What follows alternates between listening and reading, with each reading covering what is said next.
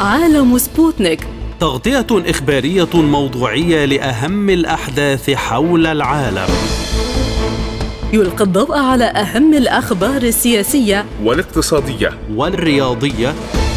وجولة مع الأخبار الخفيفة من سبوتنيك break في عالم سبوتنيك. أهلا بكم مستمعينا الكرام في حلقة جديدة من عالم سبوتنيك. نسعد بصحبتكم أحمد أحمد وجيهان لطفي والبداية من العناوين. الرئيس بوتين يدعو ألمانيا لإعادة النظر في مقارباتها مع أزمة أوكرانيا وشولتز يطالب بإيجاد حل سياسي.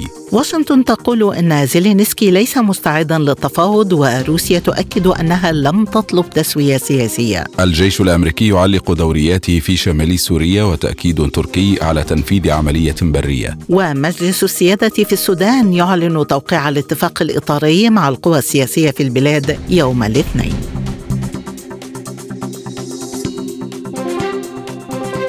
دعا رئيس روسي فلاديمير بوتين المستشار الألماني أولاف شولتز إلى إعادة النظر في مقاربات برلين سياق الأحداث الأوكرانية وخلال محادثة هاتفية جرت بمبادرة من الجانب الألماني تم لفت الانتباه إلى الخط المدمر للدول الغربية بما في ذلك ألمانيا التي تزود نظام كييف بالأسلحة وتدرب الجيش الأوكراني بحسب ما ذكرت الخدمة الصحفية للكرملين في بيان. وقال البيان إن الدعم السياسي والمالي الشامل لأوكرانيا يؤدي إلى رفض كييف فكرة أي مفاوضات ويحفز القوميين الأوكرانيين الراديكاليين على ارتكاب المزيد من الجرائم الدموية ضد السكان المدنيين. وشدد بوتين على أن الضربات الروسية على أهداف في أوكرانيا كانت ردا على استفزازات كييف بما في ذلك الهجوم الإرهابي على جسر القرم مبينا أن حادث تخريب أنابيب خط نورد ستريم يجب أن يخضع لتحقيق تشترك فيه المؤسسات الروسية المختصة. وحول هذا الموضوع ينضم إلينا من القاهرة الدكتور محمد ربيع الباحث في العلاقات الدولية. أهلا بك معنا دكتور محمد وبداية كيف تقرؤون تواصل المستشار الألماني مع الرئيس بوتين في هذا التوقيت؟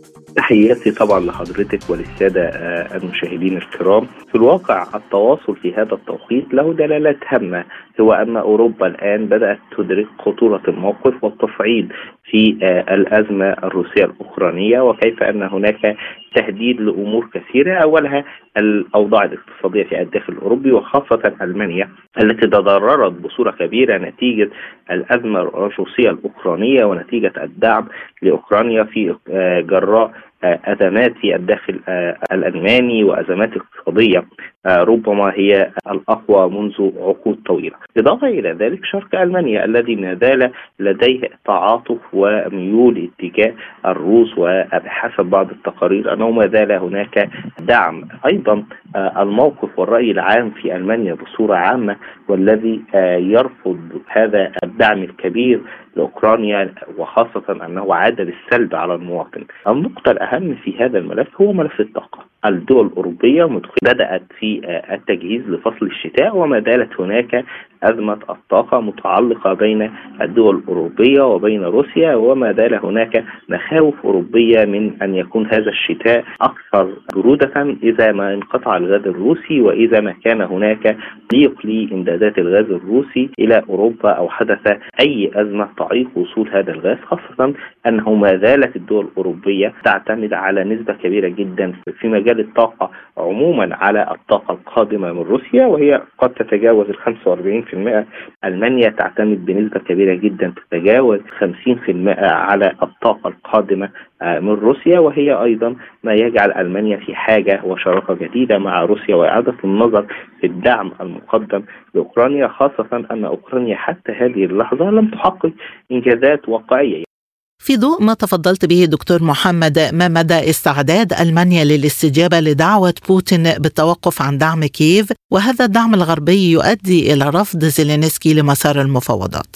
خلينا نتفق في نقطة معينة أن ألمانيا يمكن الدعم الذي قدمته إلى أوكرانيا ليس هو ليس كالدعم الذي قدم على سبيل المثال من الولايات المتحدة الأمريكية. الداعم الأكبر لأوكرانيا وزينسكي هي الولايات المتحدة الأمريكية، ألمانيا قدمت دعم ربما يكون هو المحدود. إمكانية أن يطبق هذا فعليا هو مرهون كما أشرت بالمحددات السابقة.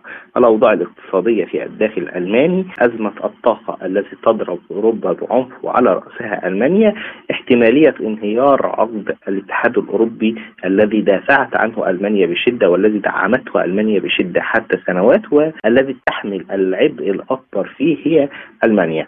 إذا ألمانيا أمامها مجموعة من التحديات تدفعها بقوة ناحية أن تنفذ أو تجلس في مائدة مفاوضات مع الرئيس بوتين والجلوس والتفاوض حول سلام واستقرار أوروبا. الأزمة أو الأزمة الأوكرانية وربما كانت تصريحات المستشار الألماني في هذا الأمر الأمر يعني منذ أيام كانت واضحة بأنه يجب العودة إذا ما كانت هناك رغبة روسية للتوقف أو الاستمرار العودة إلى الاتفاق والترتيبات الأمنية مع روسيا من جديد. وهو إذا هناك رغبة أوروبية جديدة في أن يكون هناك تنسيق أمني واتفاقيات جديدة مع روسيا ترضي كافة الأطراف الأطراف الأوروبية وتضمن أمان الأطراف الأوروبية وكذلك تضمن استقرار وأمن الدولة الروسية. إذا نحن نتحدث عن تفاهمات ربما تجرى في القريب العاجل خاصة أن هناك مؤشرات أمل حينما خرجت الخارجية الأمريكية وتحدثت بأن هناك آه، أبواب مفتوحة للتفاوض وهناك اتصالات دائمة مع روسيا في الآونة الأخيرة بشأن أوكرانيا وطالبت آه، الولايات المتحدة من الرئيس الأوكراني الجلوس في تفاوض مع الطرف الروسي. طيب بعد النتائج الكارثية على الاقتصاد الألماني كما تفضلت ما مدى التوافق بين ألمانيا وواشنطن حول استمرار دعم كييف وهل تجد ألمانيا بديلا مناسبا لانخراطها في دعم مخططات الولايات المتحدة في أوكرانيا؟ اعتقادي أن الاستمرار في دعم كييف لن يستمر طويلا الخسائر كبيرة جدا والوضع يثبت ويبرهن أن الخسائر الأوروبية والخسائر حتى في الولايات المتحدة نتيجة دعم كييف هي خسائر كبيرة لذلك من المؤكد أن ألمانيا ستعيد النظر مرة أخرى خاصة أنها كانت تنظر منذ سنوات إلى فكرة ضرورة الخروج أو خروج الاتحاد الأوروبي من عباءة الأمريكية. يعني والآن بات أمام الاتحاد الأوروبي فرصة ذهبية وخاصة ألمانيا وفرنسا وغيرها من الدول الأوروبية وهي أن تكون أيضا قطب دولي أو آه، يعني إحدى الأقطاب المشكلة في المجتمع الدولي خاصة أن المجتمع الدولي عانى على مدار سنوات من الهيمنة الأمريكية. الآن باتت الفرصة سانحة خاصة أننا نتحدث عن إعادة تشكيل المجتمع الدولي من جديد. إعادة تشكيل القوى الدولية هذه القوى من المحتمل أن يكون فيها الاتحاد الأوروبي قطب قوي إذا ما آه تم التوافق ووضع رؤى بعيدة عن الولايات المتحدة بصورة كبيرة. أيضا روسيا هي قطب قوي الولايات المتحدة قطب أو أحد الأقطاب في المجتمع الدولي الجديد. الصين هي القطب أيضا أو أهم الأقطاب آه، الدولية المهمة. هناك فرص جديدة باتت يدركها الأوروبيون بأن الأزمة الروسية الأوكرانية أفرضت فرص جديدة على الصعيد السياسي وأفرضت تحديات على الصعيد الاقتصادي وأوضحت مدى هشاشة النظام الاقتصادي أو الوضع الاقتصادي وربط الاقتصاد العالمي أو ربط عمل فكرة آه، التجارة العالمية بالدولار وباتت الآن الدول تبحث عن بدائل أخيرا دكتور هل هناك أرضية مشتركة يمكن أن يبدأ عندها مقترح مقبول للتفاوض توافق عليه موسكو؟ فكرة أن يكون هناك أرضية مشتركة بين ألمانيا أو بين الدول الأوروبية وموسكو. نعم هناك أرضيات كثيرة منها أمن القارة الأوروبية. يعني روسيا هي دولة بطبيعة الحال أو هو اتحاد أوروبي آسيوي. لذلك لا يمكن أن يتنافى أحد الأمن والاستقرار في القارة الأوروبية. عدم التفكير مرة أخرى بهروب الحرب العالمية الأولى والثانية وإعادة مشهد هذه الأزمة التي تضررت منها أوروبا وتضرر منها العالم أيضا. أيضا الأزمة الاقتصادية التي تلحق بالاقتصاد الأوروبي وأيضا الأزمات آه، يعني ربما فكرة العقوبات التي تحاول من حين إلى آخر تفرضها الدول الأوروبية وإن كانت غير مجدية بالصورة الكافية في الطرف الروسي إلا أنها أيضا تسبب إزعاج للدولة الروسية بصورة كبيرة جدا. كل هذه الأمور تؤكد على ضرورة الجلوس وضرورة التباحث خاصة فكرة الاستقرار والسلام داخل القارة الأوروبية بصورة كبيرة لأن المستفيد من الأزمة الحالية بصورة أكبر هي الولايات المتحدة. هي من تحاول أن تستغل هذه الأزمة لتحقيق مصالح سياسية، لتحقيق مصالح اقتصادية أو مكاسب اقتصاديه على حساب الآخرين منهم روسيا والدول الأوروبية بصورة كبيرة جدا، لذلك يعني هناك ضرورة ملحة إلى أن تجلس كافة الأطراف في تفاوض جد وحقيقي حول الأزمة الروسية الأوكرانية وأن يكون هناك مخرجات حقيقية قابلة للتطبيق على أرض الواقع ليس فقط مجرد تصريحات أو مخرجات كلامية دون تطبيق فعلي لها أو يصعب تطبيقها في أرض الواقع. قال البيت الأبيض إن الولايات المتحدة لا ترى استعداد أوكرانيا للتفاوض على تسوية للأزمة في البلاد وذكر منسق الاتصالات الاستراتيجية في مجلس الأمن القومي الأمريكي جون كيربي أن الرئيس الأوكراني فلاديمير زيلينسكي غير مستعد للتفاوض رغم إشارته لتصريحات أوكرانية سابقة تؤمن بالحل الدبلوماسي وأكد كيربي مواصلة بلاده في دعمها أوكرانيا وأنها لن تجبرها على الجلوس إلى طاولة المفاوضات. في المقابل أعلن وزير الخارجية الروسي سيرجي لافروف أن روسيا لم تطالب بإجراء مفاوضات مع أوكرانيا مؤكدا على أن موسكو مستعدة للاستماع إلى الجانب الآخر على أساس المصلحة العامة ونفى لافروف التصريحات الغربية بطلب موسكو التفاوض لحشد قوى إضافية لإجراء العملية العسكرية الخاصة وصفا إياها بالأمر المضحك. وحول هذا الموضوع ينضم إلينا من عمان الدكتور جمال الشلبي أستاذ العلاقات الدولية بالجامعة الهاشمية. مرحبا بك معنا دكتور جمال وبداية ما هو تقييم حضرتك للتصريح الصادر من واشنطن بأن الولايات المتحدة لا ترى أن زيلينسكي مستعد للتفاوض على الحل؟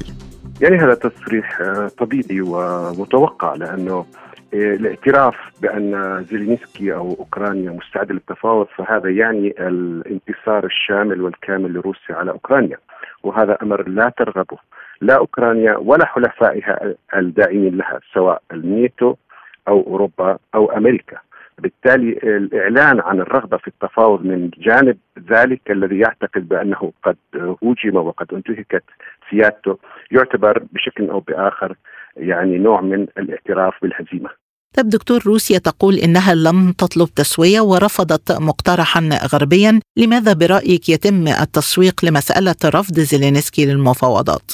اولا زيلينسكي هو لا يسير إلا وفق أجندة غربية أوروبية أمريكية هي التي تحاول من خلالها تسيير عملية التفاوض وعملية الحرب فلولا الدعم من الناتو والدعم الأمريكي والأوروبي بالذات لما استطاع أن يصمد أكثر من عشر ساعات. ولكن هذا الأمر لأنه يتعلق بالأمن الكلي للناتو والرغبة الناتوية في التوسع على حساب روسيا. وبالتالي اي أي محاولة لإنهاء الحرب والصراع لابد أن يأخذ بعين الاعتبار المصالح. الأمريكية والناتوية قبل حتى المصالح الأوكرانية، ومن هنا هناك كلمة وهناك رأي وهناك قرار يجب أن يصدر في واشنطن قبل الجميع قبل أن يصدر من بروكسل في آآ آآ في الناتو والدول الأوروبية الأخرى سواء في باريس أو لندن أو برلين. وبالتالي أعتقد أنه كل ما يحدث الآن هو ليس حوار بين كييف وموسكو بل هو صراع صراع من خلال الحوار بين واشنطن وموسكو. ومن ثم الكل يسعى إلى البدء في مفاوضات ولكن ليس على حساب مصالحه الخاصة. دكتور جمال واشنطن تقول إنها لن تجبر أوكرانيا على الجلوس للتفاوض، برأيك ما هي بدائل واشنطن اذا للاستثمار في هذه الأزمة؟ أظن إنه لا أحد استطاع أن يدرك إلى أين تسير هذه الحرب، لا أظن أن الروس عندما بدأوا ما يسمى العمليات الخاصة كان يدركوا إلى أين تتجه وأنها كانت محدودة المخاطر وأنها لن تستمر طويلا ولن يكون هناك ربما امتدادات وتعقدات. فبالتالي الروس أعتقد شعروا الآن بعد بعد الوقت الطويل أكثر من تسع أشهر ويعني في عقوبات اقتصادية من هنا وهناك وفي يعني حالة من التململ في في الجيش وفي النخب السياسية الروسية وحتى حلفائها في الصين والهند من ناحية. وأيضا في أمريكا، أمريكا أيضا اعتقدت بأنه نتيجة هذا الموقف الأوروبي والناتوي والدعم ربما في لحظة ما ينهار الاقتصاد الروسي من ناحية وتنهار الحالة النفسية للجيش وربما كان هناك محاولة للانقلاب حسب ظنهم إضافة إلى ربما تخلخل التحالف الذي يؤيد آه، روسيا سواء من الصين أو الهند. الآن الوضع في نوع من الاستاتيكو أي الوضع القائم الهادئ المستقر ولكن إلى متى؟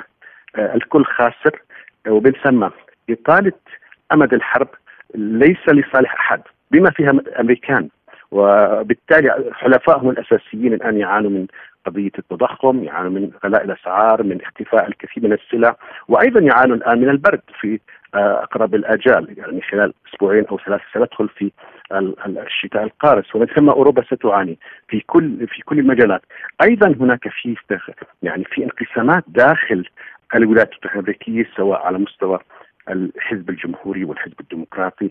ازاء هذا الحرب هذه الحرب والتكلفة التي تدفعها أمريكا أكثر من 60 مليار إلى الآن دفعت أمريكا في في دعم أوكرانيا.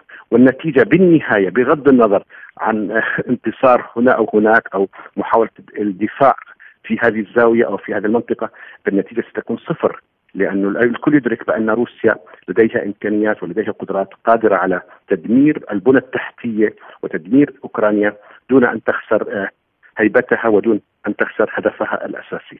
فمن ثم الكل لديه مصلحة في إيجاد حل. الكل ولكن من الذي يجب أن يدق الجرس لكي نبدأ؟ أعتقد هذا يعتمد على آه، موازين القوى وعلى الذي يشعر بالخسارة والذي يشعر بالانتصار هو الذي يحدد. إلى اين تسير في هذا الاتجاه. أخيرا تصريحات واشنطن لا تتسق مع الوضع العسكري على الأرض برأيك دكتور من الذي سيشتري الرواية الأمريكية خاصة بعد الدمار الذي لحق بالاقتصاد الأوروبي جراء انخراطه في دعم كييف أعتقد هذه فرصة الفرصة الأخيرة لأمريكا لإثبات بأنها صديق لحلفائها. لقد يعني خلع لقد خانت حلفائها في أفغانستان وخانت حلفائها في العراق وخانت حلفائها في أماكن كثيرة. ومن ثم هي تطلب الحرب وتساند ربما عسكريا عن بعد وتستفيد من ناحية الاقتصاد لأنه معظم الأسلحة التي تباع وتصرف من الصندوق المالي والميزانية الأمريكية تشترى آه، أسلحة من قبل من جانب الشركات الأمريكية فبالتالي هناك في مستفيدين داخل المعسكر العسكري الصناعي الأمريكي من هذه الحرب.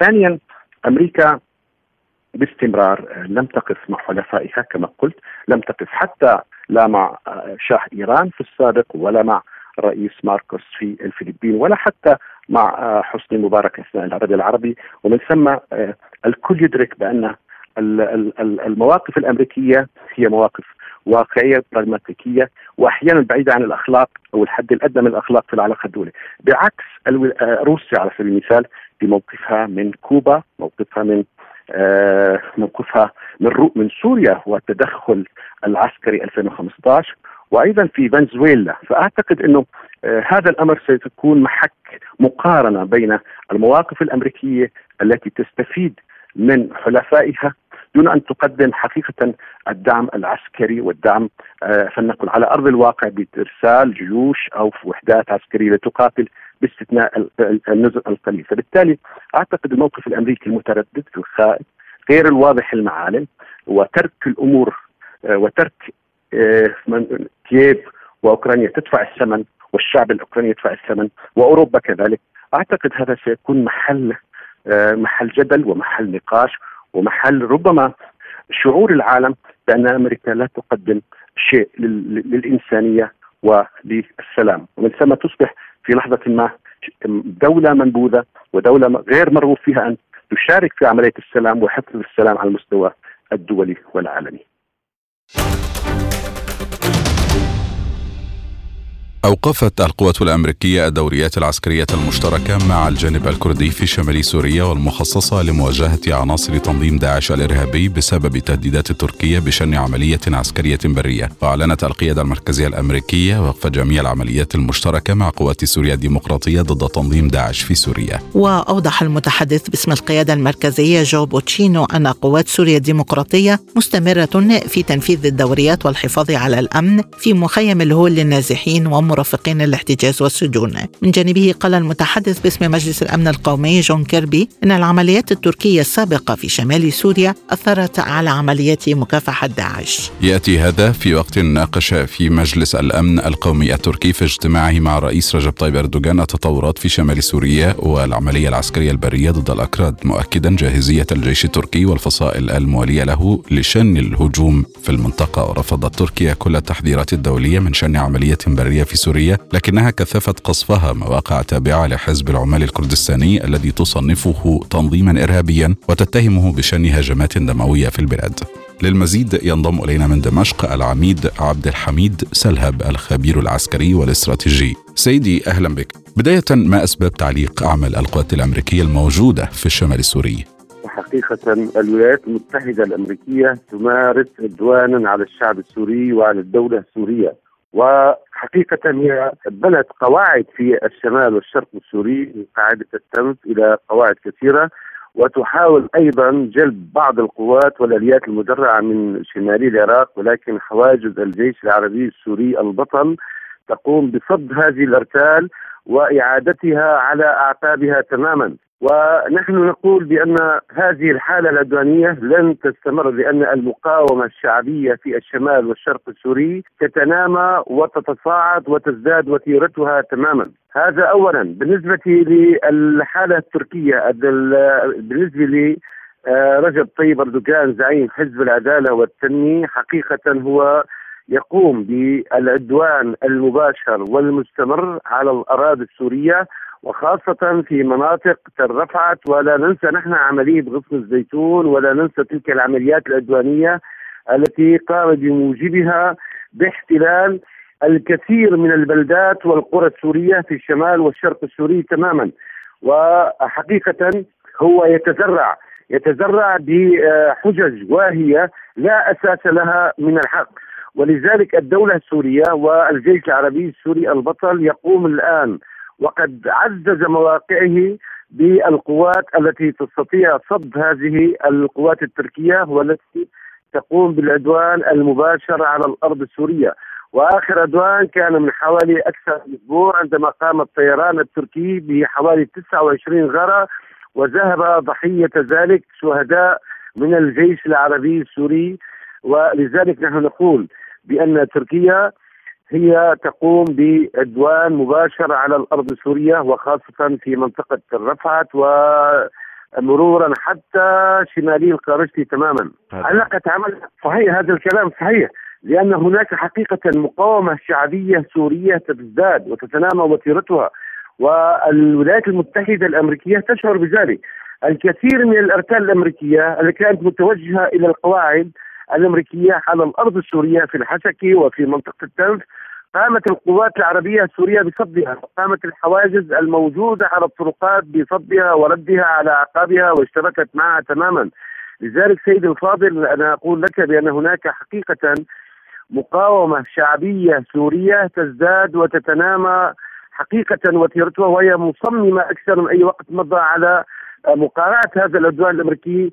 هذا الوجود الامريكي على الأرض السورية تماما. هل هو ضوء أخضر للقوات التركية حتى تنفذ عملياتها العسكرية في شمال سوريا؟ أنت لا تنسى سيدي الكريم بأن تركيا هي الدولة الثانية في حلف الناتو، نعم هناك تنسيق. هل يستطيع أردوغان الاعتداء على الشمال السوري والأرض السورية لولا ضوء أخضر من الولايات المتحدة الأمريكية؟ لا، ولكن نحن نقول بأن الولايات المتحدة الأمريكية حقيقة تعطي الضوء الاخضر للجيش التركي لأردوغان. لأردوغان زعيم حزب العدالي. فبالاعتداء طبعا أردوغان تركيا دائما هي طامعة في الأرض السورية. تركيا طامعة في الشمال السوري تماما. وتحت ذرائع وحجج واهي بإقامة منطقة آمنة وإقامة منطقة عاجلة لتضع فيها هؤلاء الإرهابيين. من جبهة النصرة ومن داعش ومهما اختلفت تسميات هذه الفصائل الإرهابية أبو محمد الجولاني ولذلك سيدي الكريم هذه الحجج التي يتذرع بها أردوغان هي لتحقيق مطامعه في السيطرة والهيمنة واحتلال الشمال السوري تماما وإلى أي حد تريد الولايات المتحدة التخلص من الأكراد في ظل عدم تحركها لحمايتهم كحليف لهم هناك؟ الولايات المتحدة سيد الفاضل هي تدعم الأكراد مظلوم عبدي وإلهام شاهين وهذه الزمرة المنفصلة التي ترتبط بالمخابرات المركزية الأمريكية حقيقة هي تمثل يعني أنا لا لا اخفيك سر الولايات المتحدة الأمريكية تهدف بكل إمكانياتها وطاقاتها إلى نهب خيرات وثروات الشعب السوري وتجزئة سوريا وتقسيم سوريا وأضعاف سوريا. هذه هدف الولايات المتحدة الأمريكية. لذلك هي زرعت هذه الزمرة المنفصلة الأكراد. ودائما وابدا آه، تقول لهم بأنكم سوف تحققون حلمكم في إقامة كيان كردي على الأرض السورية؟ وهذا يرصده منطق التاريخ ومنطق الزمان تماما. ولذلك أيضا هذه حالة عدوانية أيضا على الأرض السورية. هناك مفاوضات الآن بين قسد وبين الدولة السورية لإيجاد حل لإيجاد حل. هذا الحل يتمثل في إعادة هذه الأرض إلى الشعب السوري وعدم إقامة هذا الكيان الكردي على الأرض السورية أبدا. وأنا أقول لك بأن هناك أكثر من 80% من الأكراد هم يعيشون حياة طبيعية على الأرض السورية ولهم من الحقوق ما لأي مواطن سوري وعليهم من الواجبات ما لأي مواطن سوري. ولكن هذه الزمرة المنفصلة التي ارتبطت بالمخابرات المركزية الأمريكية تحاول اقامه هذا الكيان على الأرض السوري وهذا حقيقة مرفوض من الشعب السوري والدولة السورية ومن قبل دول الجوار إيران والعراق. كيف تقوم هذه الدولة الكردية بين حضارة بابل العراق وبين حضارة السومر شمال شمال سوريا يمثل حضارة سورية فلذلك هذا المنطق هو مرفوض. وكل هذه الإرهاقات وكل هذه الاعتداءات آه الزمن سينهيها بإذن الله بفعل وتصميم الشعب العربي السوري تماما. الرفض التركي للمطالبات الدولية بعدم الانجرار وراء الحل العسكري في شمال سوريا هل يترتب عليه أي تحركات أو تداعيات؟ تركيا دائما هي طامعة في الشمال السوري. هي احتلت لواء اسكندرون بالاتفاق والتواطؤ مع فرنسا وبريطانيا.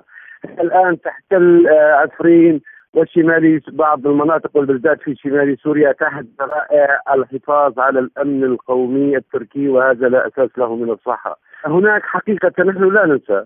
سوريا ليست وحدها، سوريا هي جزء من محور المقاومة، سوريا حليف استراتيجي لروسيا، سوريا هي حليف استراتيجي لإيران، سوريا ليست وحدها في المعركة أبدا. هناك أصدقاء هناك حلفاء تدعم هذه الدولة تدعم هذا الشعب الطيب الذي يكافح للارتباط بأرضه ووجوده. ولذلك القرارات الدولية حقيقة التي تصدر عن مجلس الأمن وعن الأمم المتحدة هي قرارات عادلة تم تقول بأن عليك يا أردوغان ألا تقوم بهذا العدوان وبهذه العملية العسكرية البرية على الأرض السورية. ولكن هل أردوغان الذي يأخذ الضوء الأخضر من الولايات المتحدة الأمريكية هناك مخطط استعماري سيد الكريم؟ هل يقتنع بهذه القرارات؟ على كل الأساس هو الدولة السورية والقوى السورية والحلفاء الذين حقيقة جاهزون للدفاع عن هذه الأرض ويضمنون سلامة هذه الأرض ووحدة وأراضي الدولة السورية. سيد الكريم نحن لا ننسى بأن صيغة السنة. بين التي تنضم كان إيران وتركيا، طبعا تركيا هي تمثل كافه الفصائل الإرهابية، الدولة السورية وإيران وتركيا وروسيا حقيقة. صيغة السنة حققت نتائج فعلية كانت على الأرض السورية من خلال محاور المصالحة الوطنية وإعادة بعض المسلحين مجموعات التي لم تتلطخ أيديهم بدماء السوريين إلى حضن الدولة السورية وتسليم سلاحهم. محور المصالحة كان محورا إيجابيا وحقق نتائج إيجابية. وأردوغان يعترف بكل مؤتمرات السنة التي عقدت خلال السنوات الماضية وخلال الأزمة السورية بأن يعترف بوحدة وسلامة أراضي الدولة السورية. ويعترف بالبند الثاني بأن يجب مقاومة كل الفصائل الإرهابية التي تمارس حالة القتل على الأرض السورية. ولكن حقيقة كان أردوغان يدعم جبهة النصرة على الشمال السوري لتحقيق أهدافها العدوانية وتحقيق المخططات الغربية تماما وما مستقبل الوضع الأمني في هذه المناطق خاصة مع تواجد التنظيمات الإرهابية وعلى رأسها داعش؟ هذا المستقبل حقيقة وكتحليل سياسي كي لكي تكون بالصورة هناك اولا الدولة السورية والشعب العربي السوري متمسك أكثر من أي وقت مضى بكل ذره تراب وستعود كل ذرة تراب في منطقة إدلب وفي الشمال السوري إلى حضن الدولة السورية وإلى الشعب العربي السوري. هي واحد. اثنين هذا الكلام يدعمه صمود وإرادة الجيش العربي السوري وبمساعدة الحلفاء والأصدقاء من روسيا الاتحادية التي تقف معنا في خندق واحد. ومن إيران الصديقة التي تقدم كل الخبرات والمستشارين على الأرض السورية والدولة السورية هي حقيقة ستفشل كل مخططات أردوغان بالهيمنة والسيطرة على الشمال السوري تماما. المسلحين في منطقة إدلب وفي الشمال السوري حقيقة هؤلاء المسلحين الدولة السورية فتحت لهم مجالا. المحور الأول هو كان المصالحة الوطنية لإعادة هؤلاء الذين يريدون العودة إلى حضن الدولة السورية. وهناك قسم كثير عاد إلى بلدانهم. وحقيقة هم كلام الموقوفة وأنا لا وأنا حقيقة أريد أن أقول لك بأن أردوغان يستخدم هؤلاء الإرهابيين كورقة ضغط حتى على الدول الأوروبية تماما الذين قدموا منها. وأنت تعلم بأنه قدم إلى سوريا خلال الأزمة السورية سنوات عشر 365 ألف إرهابي إلى الدولة السورية ولكن الجيش العربي السوري سحق معظمهم وهجروا إلى الشمال السوري واحتفظ بهم أردوغان كورقة ضغط ولتحقيق أهدافه في تلك المنطقة الشمالية من سوريا. أعلن مجلس السيادة الانتقالي في السودان توقيع الاتفاق السياسي الإطاري الذي يشكل أساسا لحل الأزمة السياسية في البلاد يوم الاثنين المقبل. وبحسب بيان للمجلس عقد المكون العسكري اجتماعا مع ممثلين من القوى الموقعة على الإعلان السياسي بحضور الفريق عبد الفتاح البرهان رئيس مجلس السيادة ونائبه محمد حمدان دقلو جرى الاجتماع بحضور الآلية الثلاثية المكونة من الأمم المتحدة والاتحاد الأفريقي والهيئة الحكومية للتنمية لشرق أفريقيا said, والآلية الرباعية المكونة من الولايات المتحدة الأمريكية والمملكة المتحدة والسعودية والإمارات والاتحاد الأوروبي وممثلي الدول الأعضاء في بالسودان. ناقش الاجتماع تطورات العملية السياسية وأكد على ما تم التوصل إليه من تفاهمات تم تلخيصها في الاتفاق السياسي الإطاري. وقال مجلس السيادة إن الاتفاق الإطاري يظل مفتوحا للنقاش والمشاركة من الأطراف الأخرى لتطويره في المرحلة الثانية للاتفاق النهائي وترتيبات دستورية انتقالية في غضون أسابيع محددة. تمهيدا لتشكيل سلطة مدنية تقود المرحلة الانتقالية وصولا لانتخابات حرة ونزيهة يختار فيها الشعب السوداني من يحكمه للمزيد ينضم إلينا من الخرطوم دكتور حسن مكي أستاذ الدراسات الأفريقية بالجامعات السودانية. أهلا بك دكتور، بداية ماذا تمثل هذه الخطوة للوضع في السودان؟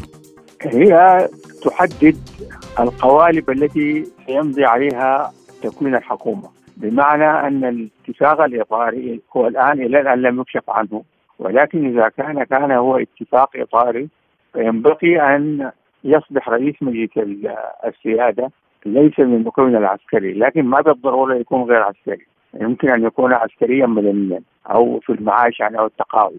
وكذلك رئيس الوزراء يجب أن يكون مدنيا وأن تكون كل ان تعود كل السلطات إلى المدنيين وأن تكون ست ورش ورك شوب لمناقشة القضايا مثل العدالة الانتقالية مثل مبادئ الدستور مثل آه، الأوضاع الاقتصادية السياسة الاقتصادية قضية آه، السلام بمعنى كيفية إدخال آه، الحركات التي لم توقع على جوبا اللي هي في المسار السياسي ومفوضية الانتخابات و فهذا هو الاتفاق الإطاري. ينبغي نظريا حفظ هذه القضايا. مجلس السيادة تحدث عن نقاش مع كل الأطراف للوصول إلى اتفاق نهائي وترتيبات دستورية في غضون أسابيع. فما هو معنى الاتفاق الذي سيتم توقيعه يوم الاثنين؟ هذا الاتفاق هو اللي بيحدد الحكومة الجديدة مجال عملها ونشاطه يعني مجال عملها ونشاطه سيكون محدد بأنها تعمل الورش المطلوبة هذه على التوافق حول السياسة الحكومية وأن الاتفاق العقاري سيحدد أن السلطة للمدنيين والاتفاق الايطالي سيحدد أن المهام المرحلة الانتقالية هي الإعداد للانتخابات ولكن كيف يكون الاعداد للانتخابات بدون أن تكون هناك إحصاء سكاني وفوضي الانتخابات وهذا هو الإطار الوفاقي هذا الذي سيتم الإعلان عنه يوم الاثنين. وما هو السيناريو القادم بعد توقيع الاتفاق؟ هل البدء في حكومة جديدة مباشرة أم مباحثات أخرى؟ والله أنا اعتقد ستستمر المناورات لأنه هنالك عقد مستأصلة اولا اعتقد أن الاتفاق الاطاري نتيجه ليس نتيجه تفاهمات وقناعات وانما نتيجه الضغوط الدولية وخصوصا ضغوط الولايات المتحدة الأمريكية. ولا أعتقد أن العسكريين سيسلمون السلطة بهذه السهولة. والأمر الثاني أعتقد أنه مع بعض الاتفاق الاداره السياسية ستكون هناك مشكلة توسيع الوظائف. من يكون رئيس مجلس السيادة وهذه قضية أساسية. ومن يكون رئيس مجلس الوزراء؟ وربما يمنح شرف التوقيع على الوثيقة الإطارية اللي هو الحرية والتغيير وتعطى الوظائف الأساسية لمؤيدي الكتلة الديمقراطية وهذا طبعا سيؤدي إلى تجزير المشكلة وإلى تعميق المشكلة من جديد. هل هناك ضمانات سياسية لكل الأطراف لعدم نقض هذا الاتفاق أو تغييره مستقبلا؟ ليس هناك ضمانات بلد فيها ست جيوش دائما القوي هو الذي يحكم. فالجيش الثاني سيكون موجود الدعم السريع ستكون موجودة الحركات المسلحة التي تملك مقاتلين ستكون موجودة. فهي الضمانات كلها ضمانات ورقية. يعني حتى الدول الرباعية لا تملك جيوشا في السودان يعني الولايات المتحدة أو بريطانيا أو غيرها. كلها هي الضغوط أنها ستحفي الديون وهكذا ولكن أي حكومة جديدة طبعا عندها خيارات ربما تتجه نحو الصين تتجه نحو روسيا وتهمل الرباعية الدولية اللي هي فيها اهمها الولايات المتحدة الأمريكية وبريطانيا والإمارات والمملكة العربية السعودية. التدخل من أطراف دولية وإقليمية مختلفة في السودان هل أثر ايجابا بالضغط على الأطراف السياسية للذهاب نحو التوافق؟ هو لم يؤثر ايجابا بدليل إنه القوى السياسية الأساسية آه لن توقع. يعني الآن الحزب الاتحاد الاصل سير حمدان المقني قبل ست دقائق أصدر منشورا أو بيانا أو تصريحا على أنه ضد هذا الاتفاق الايطالي وانه ضد التدخل الأجنبي في السياسة الاسبانيه وهو حسب الحالة السودانية التي تقوم على توازن الضعفاء. هو أقوى الضعفاء الآن في الساحة السياسية. باعتباره الآن آه، يوجد تعاطف من قبل الكتلة الديمقراطية ويوجد تعاطف رجال الأعمال والمال في السودان والوسط خصوصا وشمال السودان. وماذا عن القوى التي لم يتم التفاهم معها؟ هل تعرقل الاتفاق وتعطل مسار الحل في السودان؟ آه هذه القوة إذا لم يتم التفاهم معها فسيولد الاتفاق الإطاري آه باردا لا أقول ميتا لكنه سيكون باردا. وسيضطر رئيس السيادة إلى إعطاء الوظائف آه، آه، لخصوم الحرية والتغيير الذين وقع معهم الاتفاق. عالم سبوتنيك يغطي جميع الأحداث السياسية والاقتصادية والرياضية حول العالم. على مدار ساعة تتابعون عالم سبوتنيك مع أهم خبراء التحليل السياسي والاقتصادي.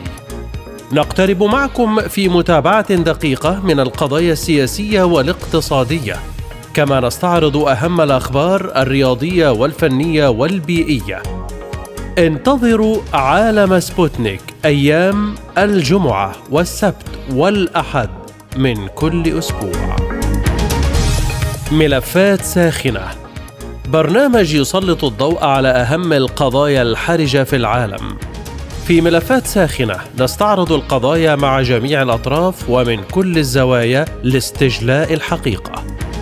ملفات ساخنة يستضيف أهم الخبراء وأجرأ الضيوف. تابعوا ملفات ساخنة مع راديو سبوتنيك أيام السبت والثلاثاء والخميس من كل أسبوع. عالم سبوتنيك مستمر معكم والآن موعدكم مع جولة حول العالم. أكد الرئيس فلاديمير بوتين أن التقنيات النووية التي تمتلكها روسيا تكفل للبلاد قدرات تنافسية استراتيجية بين القوى النووية في العالم. وفي رسالة عبر الفيديو بمناسبة الذكرى الخامس عشر لتأسيس روس أتوم وتكليفها بإدارة البحوث والصناعات النووية الروسية قال بوتين إن بعض إنجازات روس أتوم ذات طابع اختراقي حقيقي ما يسمح للبلاد بأن تتصدر في العالم بمجال الطاقة النووية ويضمن الاستقلال التكنولوجي في العديد من المجالات المهمة. دمرت القوات الروسية مواقع مدفعية لمسلحين أوكرانيين على جبهة زابوروجيا ونقل مراسل وكالة سبوتنيك عن قائد وحدة المدفعية في القوات الروسية أن القوات استهدفت المدافع ذاتية الدفع للمسلحين الأوكران وأصابت معدات الدعم التابعة لهم. في المقابل وصل مجموعة من ضباط المخابرات والقوات الخاصة البولندية يرتدون الزي الأوكراني ويخضعون لقيادة الناتو إلى مدينة مارغانيتس الواقعة قرب دنيبروبتروفسك لتحديد وتصفية السكان المحليين الذين يساعدون روسيا. ناقش وزير الخارجية الإيراني حسين أمير عبد اللهيان وكبير مسؤولي السياسة الخارجية في الاتحاد الأوروبي جوزيف بوريل آخر تطورات عملية التفاوض لرفع العقوبات والتعاون بين إيران والوكالة الدولية للطاقة الذرية. انتقد عبد اللهيان ما وصفه التصريحات غير الدبلوماسية لبعض الوزراء الأوروبيين موضحا أن الأهداف الاستراتيجية للاتحاد الأوروبي وقعت ضحية لطموحات الجماعات المتطرفة وحتى الإرهابية التي تقدم معلومات خاطئة لهؤلاء السياسيين فيما أكد بوريل أنه سيواصل المساعي والاتصالات للتوصل إلى اتفاق نهائي للاتفاق النووي في إشارة لإعادة جميع الأطراف إلى الالتزامات المتفق عليها في فيينا. أدان مجلس الأمن الدولي الهجوم الإرهابي على مقر سفارة باكستان لدى أفغانستان والذي أسفر عن إصابة شخص شدد بيان صادر عن المجلس على أهمية حماية البعثات والمهام الدبلوماسية وأمن أعضاء الممثلين التابعين للأمم المتحدة. وكان مجمع السفارة الباكستانية في كابول تعرض الجمعة لهجوم استهدف رئيس البعثة عبيد الرحمن نظماني ولم يصب أسفير بأذى لكن أحد حراس الأمن أصيب بجروح خطيرة جراء الهجوم. قال المدير العام لمنظمة الصحة العالمية تدروس أدهانوم إن 90% على الأقل من سكان العالم بات لديهم شكل من أشكال المناعة ضد فيروس كورونا محذرا في الوقت نفسه من التراخي في الإجراءات الوقائية. وأشار تيدروس خلال مؤتمر صحفي إلى أن الثغرات في المراقبة والاختبار والتحليل والتلقيح تستمر في توفير الظروف المثالية لظهور متحور جديد مثير للقلق يمكن أن يتسبب في وفيات كثيرة. ولفت إلى إلى أنه ينتشر حاليا أكثر من 500 متحور فرعي من فيروس أوميكرون شديد العدوى. والآن هذه تذكرة بأهم العناوين. الرئيس بوتين يدعو ألمانيا لإعادة النظر في مقارباتها مع أزمة أوكرانيا وشولتز يطالب بإيجاد حل سياسي. واشنطن تقول إن زيلينسكي ليس مستعدا للتفاوض وروسيا تؤكد أنها لم تطلب تسوية سياسية. الجيش الأمريكي يعلق دورياته في شمال سوريا وتأكيد تركي على تنفيذ عملية برية. مجلس السيادة في السودان يعلن توقيع الاتفاق الإطاري مع القوى السياسية في البلاد يوم الاثنين.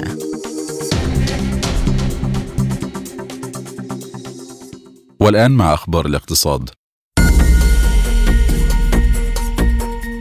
أعلنت مجموعة الدول السبع إلى جانب أستراليا توصلها إلى تحديد سقف لسعر النفط الروسي على مستوى 60 دولارا للبرميل. وأكد بيان المجموعة أن سياسة تحديد سقف سعر النفط الروسي ستدخل حيز التنفيذ في الخامس من ديسمبر الجاري على أن ينفذ القرار في الخامس من فبراير المقبل. في المقابل شددت روسيا على أن النفط الروسي سيظل مطلوبا في الأسواق العالمية حتى بعد إدخال الحد الأقصى للأسعار. وقالت السفارة الروسية في واشنطن أن نتيجة هذه الخطوات ستكون تكون لها مخاطر عدة من ضمنها ارتفاع تكاليف مستهلكي المواد الخام مشيرة إلى أنه لا توجد دولة محصنة ضد فرض سقف على منتجاتها التصديرية لأسباب سياسية. وأكدت السفارة أنه من خلال تنفيذ مثل هذه الخطوات تحاول الدول الغربية إعادة تشكيل المبادئ الأساسية لعمل الأسواق الحرة. أفادت وسائل إعلام غربية بأن فرض حظر على استيراد النفط الروسي عن طريق البحر ووضع سقف الأسعار يدفع العالم لمواجهة نقص في المواد الخام وزيادة في الأسعار ما يضرب المستهلكين الغربيين. للمزيد ينضم إلينا من لندن دكتور ممدوح سلامة خبير النفط العالمي. أهلا بك دكتور ممدوح. بداية ما مدى الفائدة للدول الغربية جراء تحديد سقف لأسعار النفط الروسي عند 60 دولارا؟ تحديد سقف سعر النفط للصادرات الروسية ب 60 دولار أمر لا يمكن العمل به ولن يستمر لأنه مخالف لعمل السوق حرية السوق آه، إقرار مجموعة السبع من الدول الرئيسية وإقرار الاتحاد الأوروبي بفرض سعر على سقف آه، النفط الروسي وصادرات النفط الروسي أمر لا يمكن العمل به. السوق سيرفضه وروسيا كذلك سترفضه. السبب أنه سيؤدي إلى انخفاض في إمدادات النفط الروسي في سوق النفط العالمي خصوصا أن روسيا هددت مرارا بوقف صادراتها إلى اي دولة أو مجموعة من الدول تفرض آه هذا السقف فبالتالي سننتهي بخفض للإنتاج ولكن بارتفاع للأسعار. روسيا طبعا ستكون الرابحة من ارتفاع الأسعار الخاسر الأكبر سيكون الاتحاد الأوروبي والدول الغربية لأنها ستدفع أسعارا أكبر بكثير للنفط الروسي. طبعا آه، منظمة أوبك بلس لا تقبل بفرض سقف على سعر النفط الروسي ولكنها في اجتماعها غدا قد لا تقرر خفض الإنتاج بانتظار أن ترى ما سيؤدي إليه خفض روسيا لصادراتها أو وقف صادراتها إلى الدول التي تفرض السقف وتأثير ذلك على الأسعار. ما هو البديل الروسي المناسب في هذا التوقيت دون الإضرار بالعملاء المستفيدين من نفطها خاصة أن موسكو لن تتعامل مع أي بلد ينفذ تحديد السعر آه، غالبية صادرات روسيا من النفط تذهب حاليا إلى الصين والهند وتركيا وتجار النفط الآسيوي الآسيويين. وبلاد أخرى آه، لا أريد أن أذكر معظمها. فبالتالي روسيا حتى لو باعت كمية صغيرة أقل مما تبيعه الآن بسبب ارتفاع الأسعار لن يؤثر على دخلها من النفط وهي ستستمر في تزويد الدول مثل الصين والهند بالكميات المطلوبة. ثم أن الصين والهند خصوصا الآن عودة الصين انفتاحها وتخفيف حدة إجراءاتها وحظرها الطبي ستكون مستعدة لشراء كميات أكبر بكثير من من روسيا. فبالتالي سنجد أن صادرات روسيا سترتفع بشكل كبير إلى هذه الدول.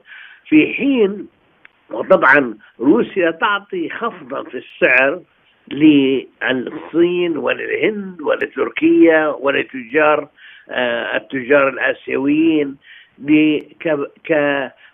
بمثابة شكرهم على الوقوف إلى جانبها وتحدي العقوبات الغربية.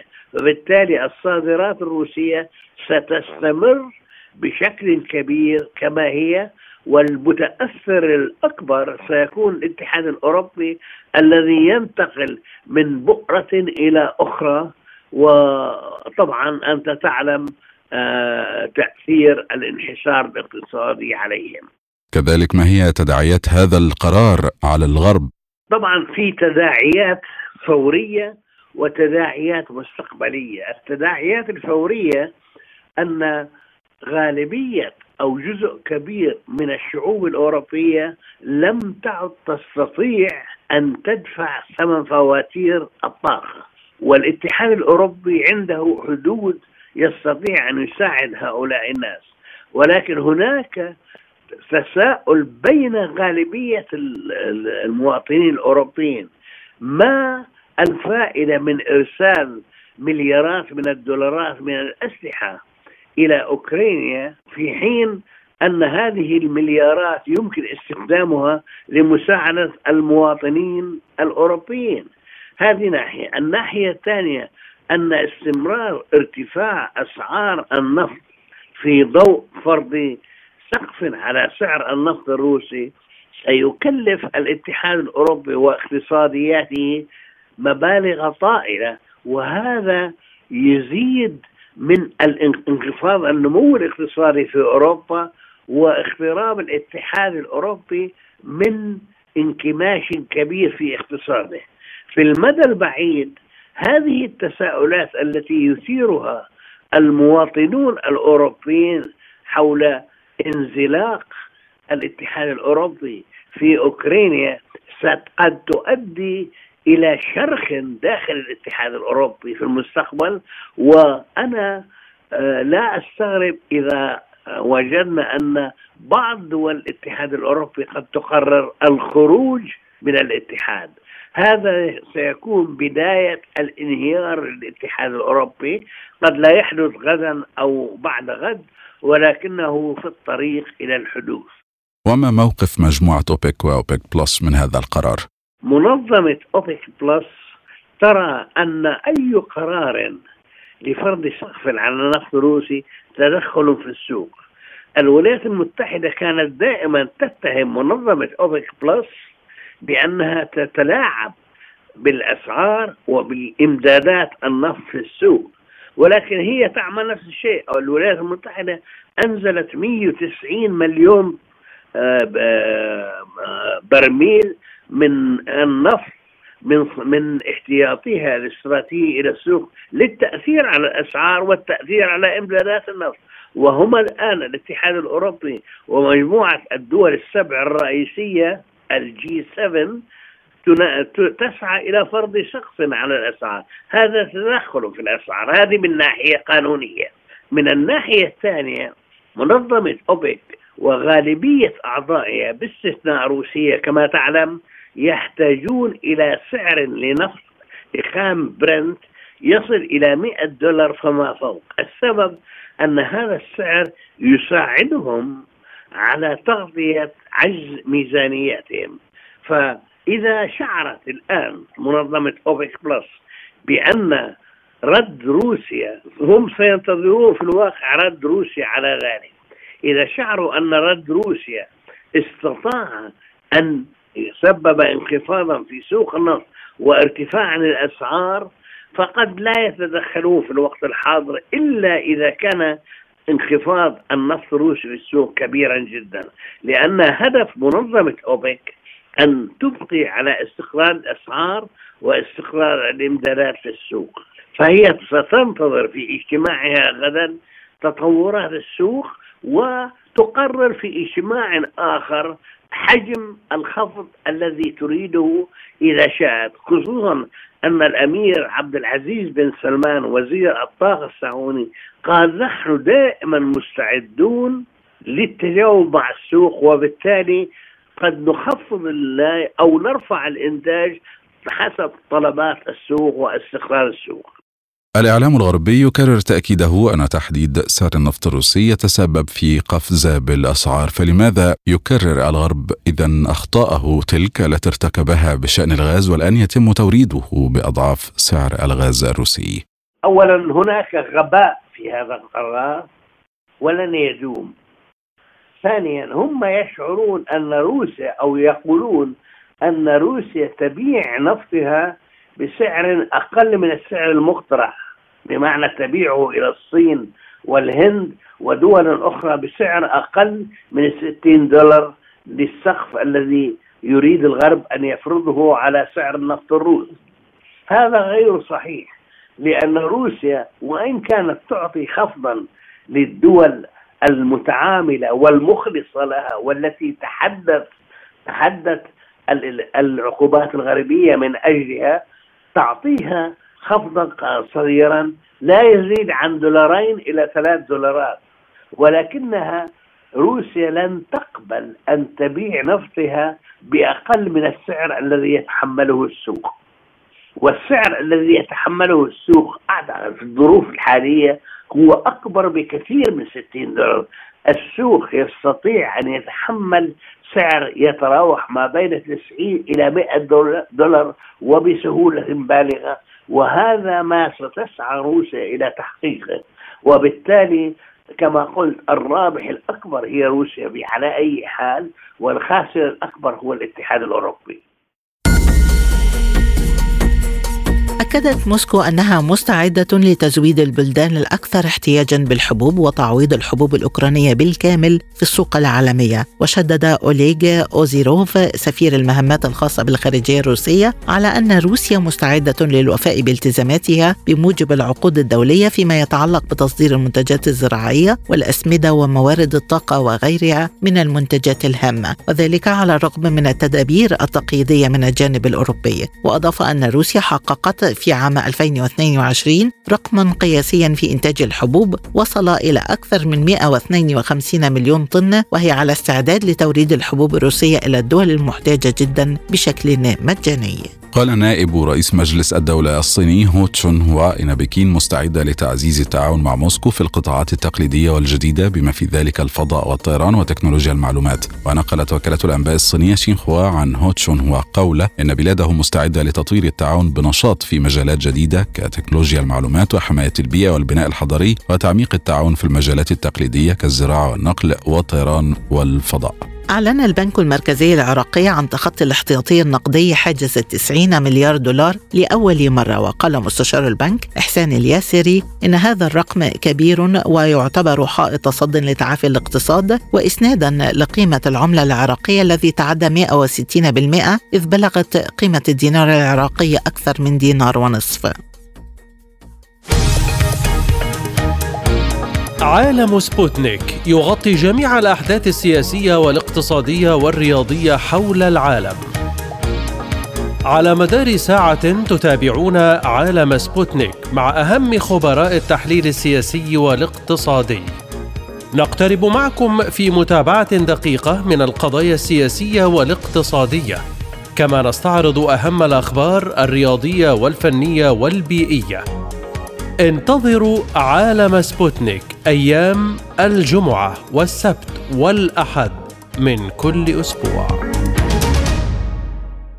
والآن مع أخبار الرياضة فجر المنتخب الكاميروني مفاجأة من العيار الثقيل بفوزه على نظيره البرازيلي في الجولة الأخيرة لدور المجموعات بمونديال قطر وفي نفس المجموعة احتل منتخب سويسرا المركز الثاني برصيد ست نقاط عقب فوزه على صربيا بثلاثة لهدفين ووصل إلى الدور ثمن النهائي. خطف منتخب كوريا الجنوبية تذكرة العبور أيضا إلى دور 16 من كأس العالم بعدما تغلب على منتخب البرتغال بهدفين لهدف في المجموعة الثامنة. وغادر منتخب الأورجواي منافسات كأس العالم رغم فوزه على غانا بهدفين دون رد بعد فوز كوريا الجنوبية على البرتغال 2-1 وسجلت كوريا الجنوبية أربعة أهداف وتلقت أربعة فيما سجلت أورجواي اثنين وتلقت اثنين. والآن مع سبوتنيك break.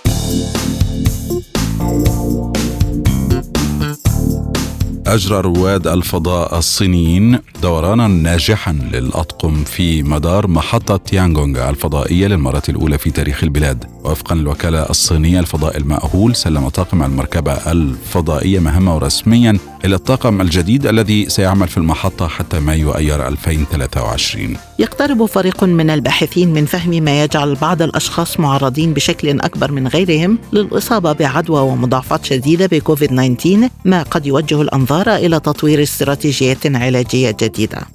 انطلقت الدورة الحادية عشرة من المهرجان الدولي للسينما بالجزائر في قاعة ابن زيدون بالعاصمة بمشاركة 60 فيلما بعد غياب عامين بسبب كورونا. تضمن حفل افتتاح تقديم لجان تحكيم المسابقات الثلاث للفيلم الروائي الطويل والوثائقي الطويل والفيلم القصير.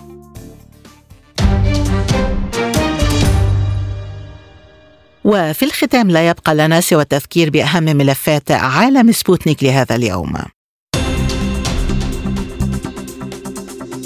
الرئيس بوتين يدعو ألمانيا لإعادة النظر في مقارباتها مع أزمة أوكرانيا وشولتز يطالب بإيجاد حل سياسي. واشنطن تقول إن زيلينسكي ليس مستعدا للتفاوض وروسيا تؤكد أنها لم تطلب تسوية سياسية. الجيش الأمريكي يعلق دورياته في شمال سوريا وتأكيد تركي على تنفيذ عملية برية. مجلس السيادة في السودان يعلن توقيع الاتفاق الإطاري مع القوى السياسية في البلاد يوم الاثنين. وفي الاقتصاد روسيا واثقة من استمرار الطلب على نفطها تحذيرات غربية من ارتفاع الأسعار بعد قرار تحديد سعر النفط الروسي. ومن أخبارنا الرياضية البرازيل وسويسرا تتأهلان لثمن نهائي كأس العالم في المجموعة السابعة والبرتغال تصعد برفقة كوريا في المجموعة الثامنة. انتهت هذه الحلقة. شكرا وإلى اللقاء. المزيد زوروا موقعنا على الإنترنت سبوتنيك دوت إي.